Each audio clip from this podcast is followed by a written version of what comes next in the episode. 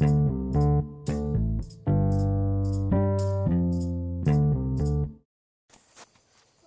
ัสดีครับเรามา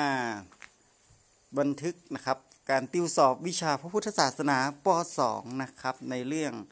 เอกลักษณ์ในหน่วยการเรียนรู้ที่ 1 เอกลักษณ์ของชาติไทยนะครับ ในหน้าที่ 2 บอกว่าเช่น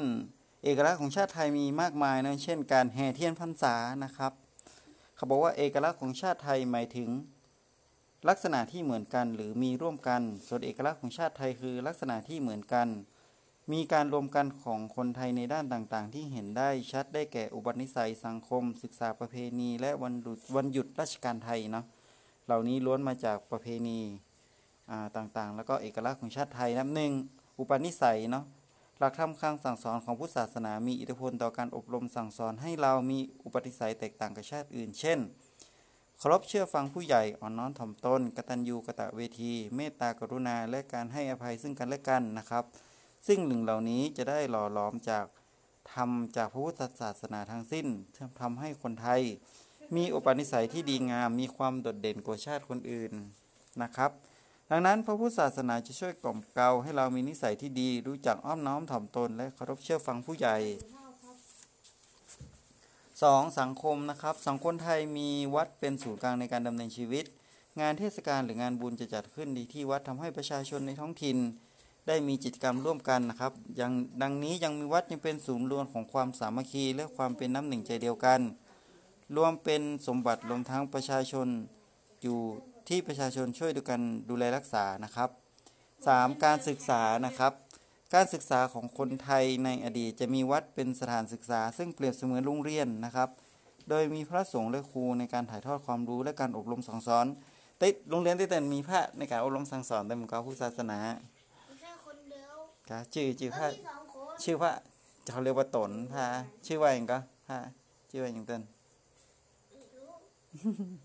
และปัจจุบันวัดมีมากขึ้นนะครับ วัดจำนวนก็มากขึ้นเป็นที่ตั้งของโรงเรียนทั้งพระสงฆ์จำนวนก็มากทำหน้าที่ในการถ่ายทอดหาความรู้เนาะประเพณีนะครับ ประเพณีไทยมีความเกี่ยวข้องกับพระพุทธศาสนา เช่น งานแต่งงานกระถิน งานอุปสมบทนะครับ งานลอยกระทงนะครับ ซึ่งเป็นเอกลักษณ์ของชาติไทยเนาะข้อที่ 5 การกำหนดวันหยุดราชการ ทางราชการได้กำหนดวันสำคัญของพระพุทธศาสนาให้เป็นวันหยุดราชการคือวัน มาฆบูชา วันวิสาขบูชา วันอาสาฬหบูชา และวันข้าวพรรษา เพื่อให้ชาวพุทธได้ปฏิบัติศาสนาต่างๆ ร่วมกัน ซึ่งถือว่าเป็นเอกลักษณ์ของชาติไทยนะจะเห็นได้ว่าเอกลักษณ์ของชาติไทยที่กล่าวมาแล้วนั้น เกี่ยวข้องกับพระพุทธศาสนาทั้งสิ้น พระพุทธศาสนามีความเจริญรุ่งเรืองในประเทศไทย ตั้งแต่สมัยอาณาจักรสุโขทัยจนถึงปัจจุบัน ซึ่งคนไทยส่วนใหญ่จะนับถือศาสนาพุทธ พระมหากษัตริย์ทรงเป็นพระพุทธมกะ วัฒนธรรมประเพณีไทยล้วนเกี่ยวข้องกับพระพุทธศาสนา จึงมีอิทธิพลต่อการดำเนินชีวิตของคนไทยเป็นอย่างมาก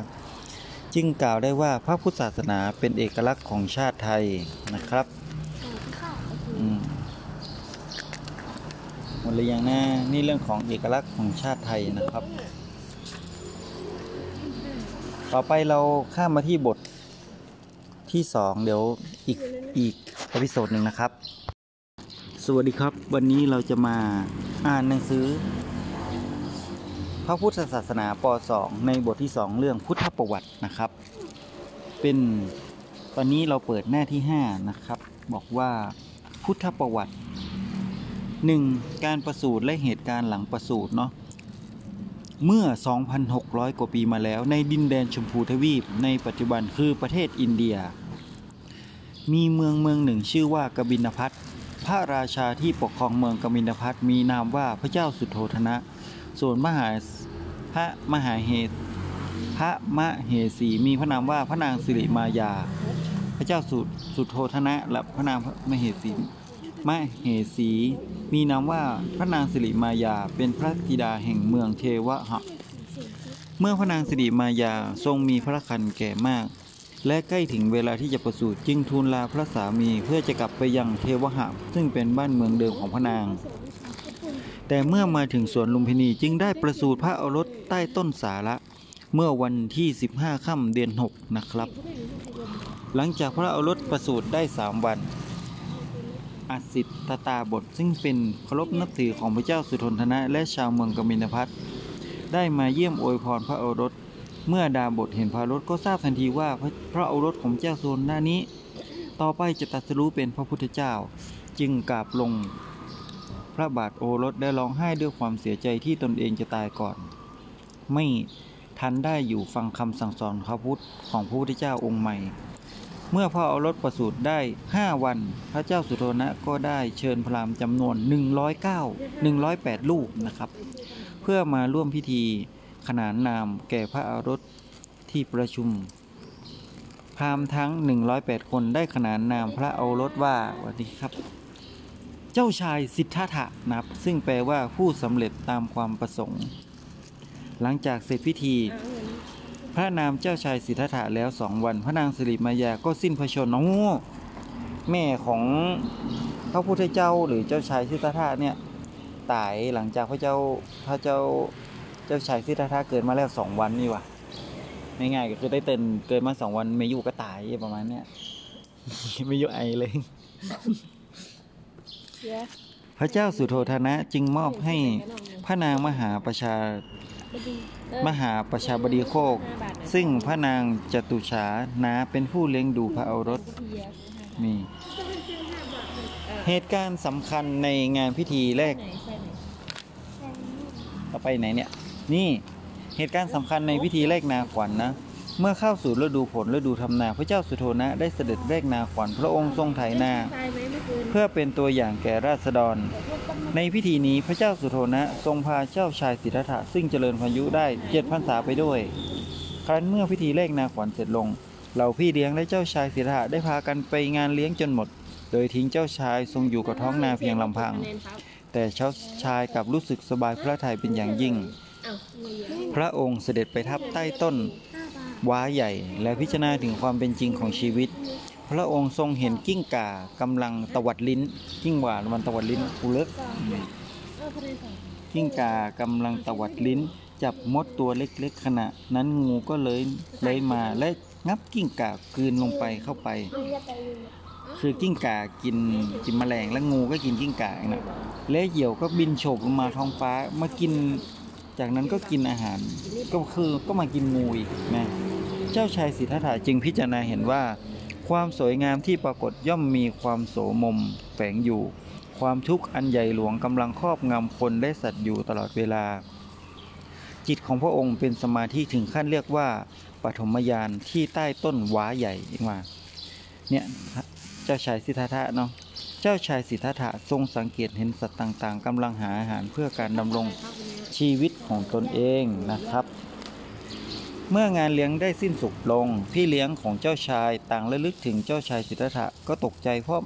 หาพระองค์ไม่พบในที่สุดก็พบเจ้าชายนั่งนิ่งเงียบราวกับหินสลักอยู่ใต้ต้นหวาใหญ่ พี่เลี้ยงปลุกเจ้าชายให้ตื่นจากสมาธิและพาเจ้าชายกลับวัง ตลอดทางพระองค์ทรงคุ้นคลิดอะถึงนี้ถึงนี้ คุ้นคลิดสงสารสัตว์เหล่านั้น ก็ต่างก็รักตัวกลัวตาย ต่างต่อสู้เพื่อความอยู่รอดของชีวิต เจ้าชายสุโธนะทรงรู้สึกกังวลพระทัยเป็นอย่างมากที่เห็นพระอรสเริ่มมีความคิดจริงจังในเรื่องปัญหาชีวิต และความหมายอันแท้จริงของชีวิต ก่อนที่ควรจะเป็น พระเจ้าสุโธนะได้ให้ช่างสร้างปราสาทอันสวยงามสามหลังให้พระอรสประทับอยู่อย่างสุขสบาย ปราสาทหลังที่หนึ่งประทับในฤดูหนาว หลังที่สองประทับในฤดูฝน หลังที่สามประทับในฤฤดูร้อนและ หลังที่สองฤดูร้อน หลังที่สามฤดูฝนนะครับ เจ้าชายสุโธนะทรงโปรดให้สร้างปราสาทที่สวยงามสามหลังให้เจ้าชายสิทธัตถะประทับ เพื่อให้เจ้าชายเพลิดเพลินกับความสุขทางโลก การศึกษานะครับเมื่อเจ้าชายสิทธัตถะทรงเจริญวัยได้อายุเจ็ดพรรษา พระบิดาทรงศึกษา ศิลปะวิทยาในสำนักครูวัดสภามิตร เจ้าชายสิทธัตถะทรงมีความขยันหมั่นเพียร และมีสติปัญญาเฉลียวฉลาด สามารถศึกษาวิชาการต่างๆสำหรับกษัตริย์ได้อย่างรวดเร็ว และเป็นที่ภาคภูมิพระทัยของพระบิดาเป็นอย่างยิ่ง 4. การอภิเษกสมรส ครั้งเมื่อเจ้าชายสิทธัตถะเจริญพระชนมายุได้ 16พรรษา พระธิดาจงได้อภิเษกสมรสกับพระนางยะโสธราหรือพิมพา ซึ่งเป็นพระธิดาของพระเจ้าสัปปะพุทธะและพระนางอมิตา แห่งกรุงเทขาวหะ เพื่อที่เจ้าชายสิทธัตถะจะได้เพลิดเพลินอยู่กับพระชายาจนไม่คิดเรื่องเกี่ยวกับความจริงของชีวิต และยังไม่ยอมให้เจ้าชายออกไปนอกพระราชวัง เพื่อไม่ให้เจ้าชายทรงพบสภาพกับความเป็นจริง 4. เหตุการณ์ที่พบเทวทูตสี่ แม้ว่าเจ้าชายสิทธัตถะจะอภิเษกสมรสแล้ว แต่พระองค์ก็ยังรู้สึกไม่มีความสุข พระองค์อยากทราบว่าภายนอกพระราชวังที่พระองค์ไม่เคยเสด็จออกไปมีอะไร เจ้าชายจึงกราบทูลขอประทานอนุญาตจากพระบิดาเพื่อออกไปดังนอกพระราชวัง ซึ่งพระเจ้าสุโธนะก็ประทานอนุญาตให้เจ้าชายเสด็จออกนอกพระราชวังได้ พระเจ้าสุโธทนะทรงให้ประชาชนเตรียมสิ่งต่างๆ ที่อยู่นอกข้างทางให้ดูสวยงาม และมิให้คนชราคนเจ็บป่วยและออกเดินตามท้องถนน ขณะที่เจ้าชายเสด็จผ่าน เพื่อให้เจ้าชายเห็นแต่สิ่งดีๆ เมื่อพระเจ้าชายสิทธัตถะออกประพาสนอกพระราชวัง พระองค์ทอดพระเนตรเห็นต่างๆ อย่างเบิดบางพระทัย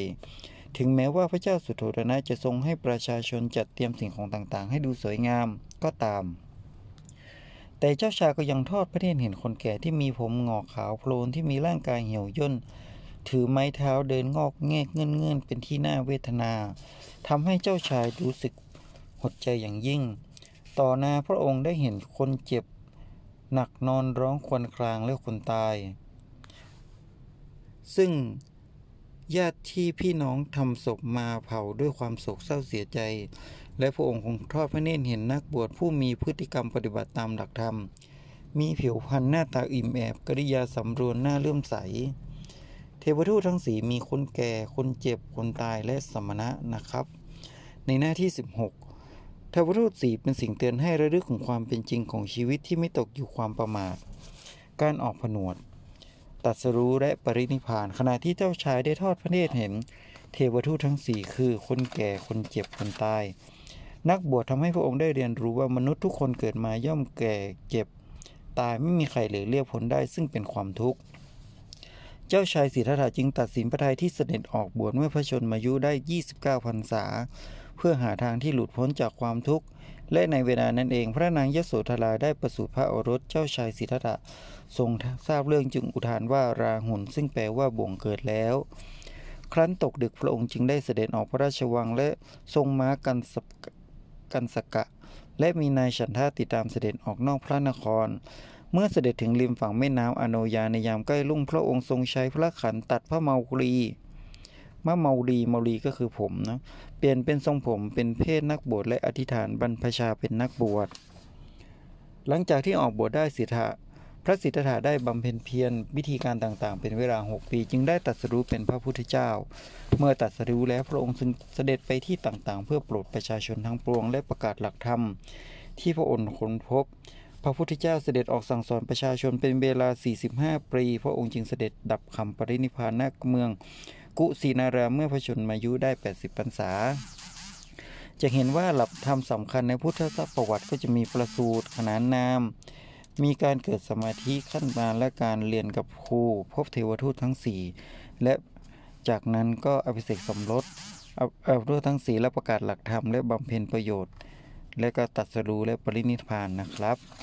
ก็จบอภิเษกสดนี้นะครับ เกี่ยวกับพุทธประวัติของ พระพุทธพระพุทธปัตของพระพระพุทธศาสนานะครับ วันนี้สวัสดีครับ